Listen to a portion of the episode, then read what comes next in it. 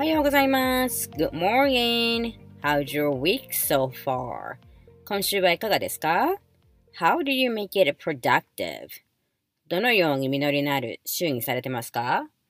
?productive っていうのは自分のベストを尽くして有意義、実り、意味のある、内容のあるっていう意味をで使われています。How do you make it productive? Team Phonics のゆかりです。この週末は全般はハプニングたっぷりでした。そこから語るこの年末のクレイジーになっていく前兆が見えたかなというところと、年の終わりと始まりにもつながっている2つの出来事から学ぶこともあったので、どのように意思を選択するのかっていうお話を今日していきたいと思います。このポッドキャストが流れているのは感謝祭の日。前のポッドキャストでもお話ししたんですけれども、感謝祭というのは Thanksgiving という日で七面鳥を食べます。ここの場所と日本とは15時間の差があるので、今頃、ひいおばあちゃんのレシピでパンプキンタルト。パンプキンタルトって発音で言うとパンプキンタルトって言うんですけれど、全然タルトに聞こえませんよね。It's a pumpkin tart. pumpkin tart. パンプキンタルトです。を必死にディナーに合わせて作っているかと思います。全般にあのあったイベントだったんですけれども、週末にベビーシャワーに招待されました。これは私の長女の友達のお母さん招待状をもらったんですけれど、ベビーシャワーっていうのは赤ちゃんの出産予定日1ヶ月前ぐらいにベビー、ベイビーママのお友達とか同僚とかが行うパーティーで、その目標はというと赤ちゃんのための準備するものを家族、友達と用意してあげるというパーティーでプレゼントするんですよね。で、ベイビーレジストリーっていうリストみたいなのが、そのベイビーママがあの、欲し、これが欲しい、あれが欲しいっていうものを、あの、お店でリストを上げて、で、そのリストをもらって、ゲストが参加する人たちがそれを、あの、お店に探しに行って買って、プレゼントに持っていくっていうものです。で招待者は家族とか友達とか同僚とかなんですけれども、一般のベビーシャワーは女性ばかりで、この時のシャワーには、旦那さんも旦那さんのお兄さんとか兄弟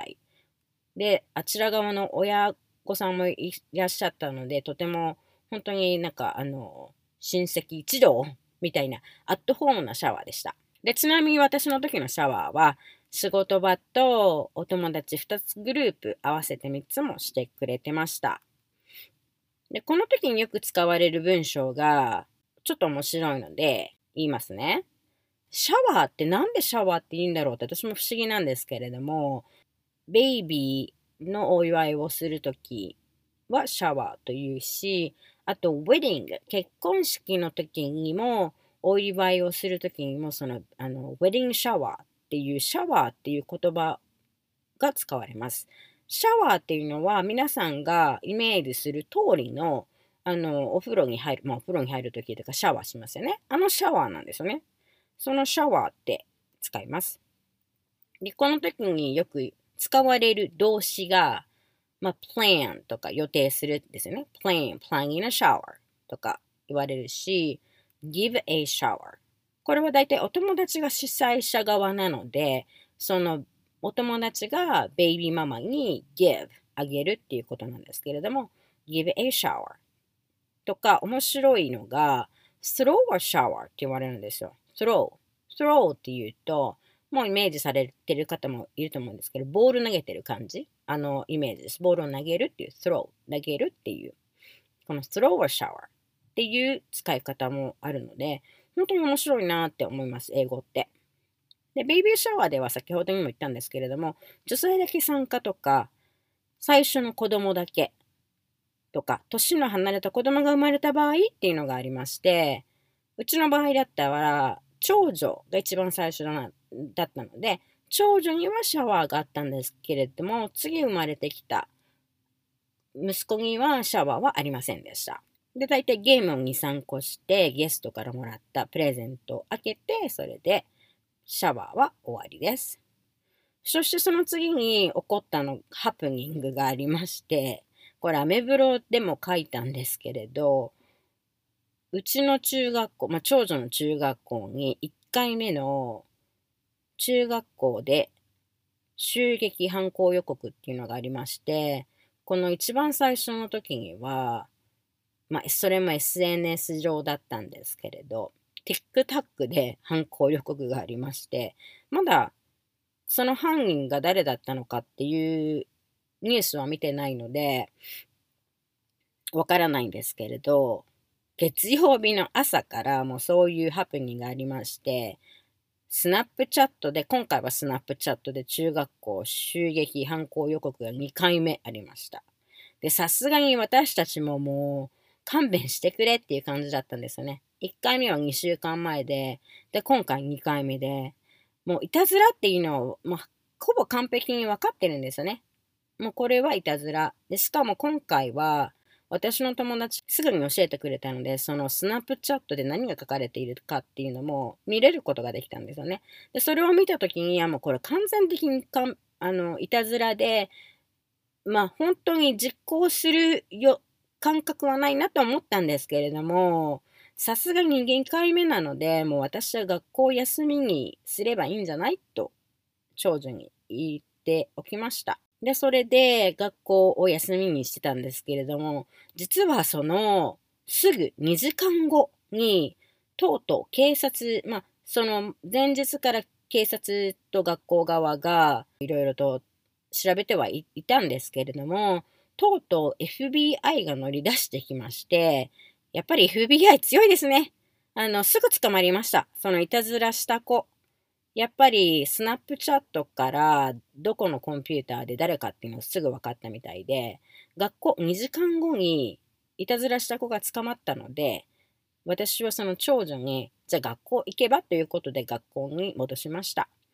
というとてもハプニングな月曜日だったんですよね。で、ここでちょっと、あのー、面白いなと思ったので、FBI のお話もしますね。週にだいたい1個ずつ FBI の建物ってあるみたいなんですね。大きいところだと大きいところであの建物も大きくなるし、人もいっぱいたくさんいらっしゃると思うんですけれども、ここネブラスカ州ってアメリカのほんとど真ん中で、オマハ市って、まあ、結構大きい都市なんですね。静岡市と姉妹都市で、まあ、それが50年以上のつながりがあるとして、で、ここにも昔から FBI の建物はあったんですけれども、10年前ぐらいにその FBI の建物がすごくガラッと変わって大きくなり、すごくセキュリティが厳しくなった建物が建てられて、やっぱりここ真ん中なので、あの、まあ、どこに行くのにもいいのかなと思うの多分ヘッドクォーターとして使われていると思うんですよね。で、だから FBI の力は結構近い、あ強い都市なので、やっぱりいたずら、まあいたずらっていうかそういう変な犯行とかした場合は FBI が乗り出してきたら早いなと思いました。ちょうど同じ日に実は前の同僚から電話がありまして、誰かが亡くなったっていうあの電話があったんですね。たら、実は前々にいろいろとお世話になった2人の方がちょこっと前に亡くなっていたって話を聞きました。そしてその時にやっぱり思ったのが、この年末になってくると本当にいろんなことが起こってるなと。このクリスマスでクリスマスプレゼントで皆さんがいろいろとお店に行ってガヤガヤ賑やかになっているところだ、やっぱりいろんな犯罪とかも起こるんですよね。で、年末を振り返るっていうことで話が、会話も弾むので、やっぱりそうなると、今年誰が亡くなったとかいう話もだんだんと多くなってくると思うんですよね。で、それで私の周りにも、その、昔お世話になったその2人の方が亡くなったっていう話を聞いて、時間が豊富にあると思っても、やっぱりそうではないなと思ったんですよね。そういう時ってありませんか？だいろんなタイミングで、時間が豊富にあると思っていたけれどもやっぱり考えてみると時間っていうのは制限されていて誰でも死に向かっているんだなと。でも、その時に、恐れるか楽しむかっていうのは選択はできるんだなって私は思っているので、避けられないことを恐れることを選ぶか、それとも自分の人生を楽しむか、選択し続けていることに気づくんですよね。意識的に私たちは恐れていることをするか楽しむかを選択し続けていることに気づいたとき、それが自分たちのパワーとなってくると思うんですよね。そしたら、その前向きに生き、生きていけるという選択をし続けていくということになるので、この年末、日本もアメリカも多分違う国でもいろいろとあると思うんですけれども、こういうのはやっぱり年末、古いものが終わり、新しいものが始まる時間になってくるので、いろいろと大変なこと、クレイジーなことが起こるかと思いますが、皆さんも安全に気をつけて、この年終わっていきますよね。どういうふうに終わっていっているのか、そして来年の目標は何なのかって考えてみたいですよね。では、最後の質問です。Do you choose to be in fear or in fears? Do you choose to be in fear or fears?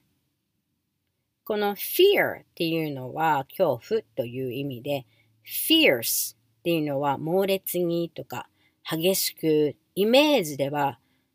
日本でもアメリカでも流行った奇抜の刃ってアニメありますよね。あんな感じでとても熱い感じで戦ってるじゃないですか。あんな感じで